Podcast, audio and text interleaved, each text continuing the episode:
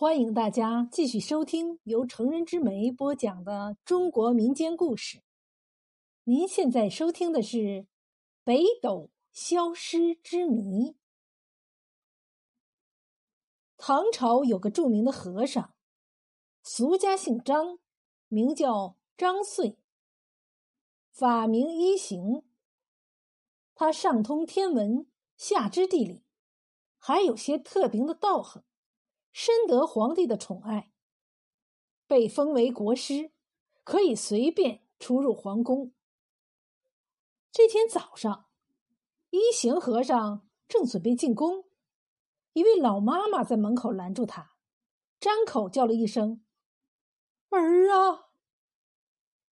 一行和尚被这一声“儿呀”给叫愣了。不过他很快就认出了是谁，于是急忙叫了声“陈妈”。老妈妈泪水连连，她说了声：“快救救你那可怜的兄弟吧！”人就晕了过去。一行和尚顾不得进宫，把老人弄回府里。他懂得些医理，知道老人是一时急火攻心，晕了过去。不妨事。说起来，一行和尚和这位陈妈是熟识的。一行和尚小时候就失去了双亲，一个人孤苦伶仃，多亏有个好邻居，否则只怕早就冻死、饿死了。这好邻居就是陈妈。陈妈心眼好，她早年丧夫，自己拉扯着一个儿子过日子。他儿子比一行小几岁，性格温和，瞅着一行那么苦，陈妈就不时的帮衬他，做了饭就让儿子叫一行过来吃，衣服破了他也不厌其烦的给他缝补。总之，陈妈待一行就跟自己的儿子似的。自从一行出家当了和尚，尤其是进宫做了国师之后。他更是常常想起陈妈母子，一直想好好报答他老人家。不久，陈妈醒来，他说了事情的来龙去脉。陈妈的儿子不久前犯了罪，听说是要杀头的。陈妈自然不能眼看着儿子去死，可他怎么救得了呢？有人提醒他，说是他过去的邻居一行和尚。现在正得皇帝恩宠呢，这么着他就找来了。一行和尚听到这里，不由沉吟了起来。他知道，但凡犯了死罪的人，就算是他出面，也不大可能有生还的希望。皇帝正在严肃国家法令，打击徇私舞弊的不法行为。一行和尚说了这些实情后。陈八的脸色很不好看，但为了儿子，他还是厚着脸皮苦苦哀求。可无论怎么说，一行和尚就是不松口。陈妈气坏了，她照着一行的脸上啪的就是一个耳光。算我瞎了眼，当初帮了你这么一条白眼狼。我那儿子要是命里该死，就让他死了吧。说完，他头也不回，转身走了。陈妈的这个耳光打得很重，一行和尚的脸火辣辣的疼。渐渐的，他平静了下来，盘膝而坐，扳着手指念念有词。突然。他紧蹙的眉头舒展了开来。快到黄昏的时候，一行和尚叫来了几个手下，取出一个大麻袋，说：“待会儿你们到城西关帝庙后院等着，不管看到什么东西，都给我抓住装回来。要是跑了一个，我就治你们的罪；要是全抓回来，重重有赏。”手下的人不知一行和尚让他们去抓什么，也不敢问，拎着麻袋去了。到了城西关帝庙后院，刚埋伏下来，就看见一群兔子从一个缺口处溜了进来。它们个个长得白白的，十分可爱。于是埋伏的人不管三七二十一，一起冲了出来，把他们团团围住，通通装进麻袋，扎紧袋口，抬着回来了。一行和尚见得了手，很高兴，命人找来一口大缸，把这些兔子装了进去，数数兔子的数量，不多不少，正好。于是他就亲自用一块画了符的木板。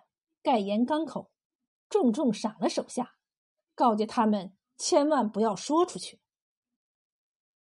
第二天一早，一行和尚照例去皇宫，还没走到大殿，就碰见皇上身边的公公，说是皇上有急事找他。一行和尚便步履从容的跟着公公去了。这天皇帝没有上早朝。正在后宫踱来踱去，显得十分惊慌。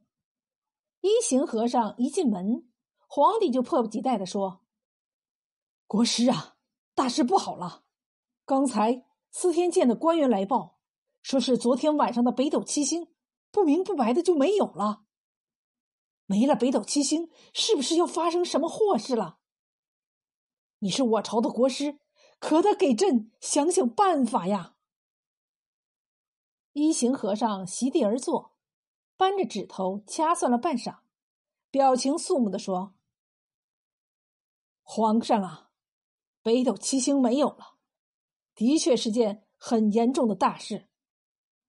方才我掐算了一下，十有八九是因为陛下近年刑罚太严的缘故，比如有些可抓可不抓的人抓了。”有些可杀可不杀的人杀了，这样人间的怨气直冲霄汉，才致使北斗七星消失。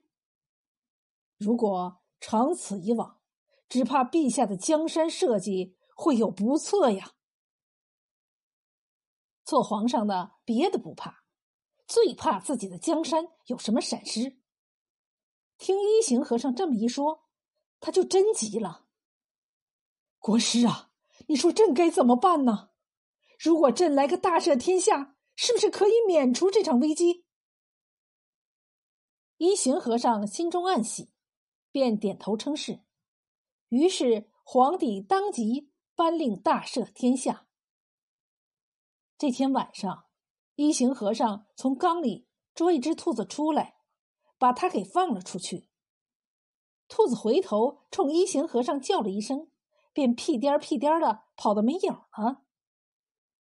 第二天上朝，皇帝喜滋滋的宣布说：“据司天监官员来报，北斗七星已经出来一颗，这说明朕大赦天下是对的。以后大家都要学着宽以待人，使大唐的江山社稷长治久安。”众官员乘机颂扬皇上英明。一行和尚忍不住想笑，可他到底没敢笑。当天晚上，一行和尚又放了一只兔子。次日上朝，皇帝又满脸喜气的告诉大家，昨晚又有一颗北斗七星出来了。就这样，每到晚上，一行和尚就释放一只兔子。七天过去。天上的北斗七星都出齐了，天空又恢复了往日的模样。也就在这时，各地纷纷来报，说是大赦天下后，举国欢腾，万民齐颂皇上是古往今来少有的好皇帝。皇帝听了，别提多高兴了，他特意把一行和尚招进宫去，重重的赏赐了他。皇帝高兴，一行和尚自然也高兴。他知道陈妈的儿子这一回是死不了了，不过这事儿他没有告诉陈妈，他不想让陈妈知道事情的真相，因为这事儿说起来一般人难以置信。天上的北斗七星有时候会趁着值日前的一点空闲时间，变成可爱的兔子，到人间来游玩片刻。而一行和尚正好抓住了这个难得的机会，不仅报答了陈妈的恩情，还使得天下的黎民百姓有了一个平和的生活环境。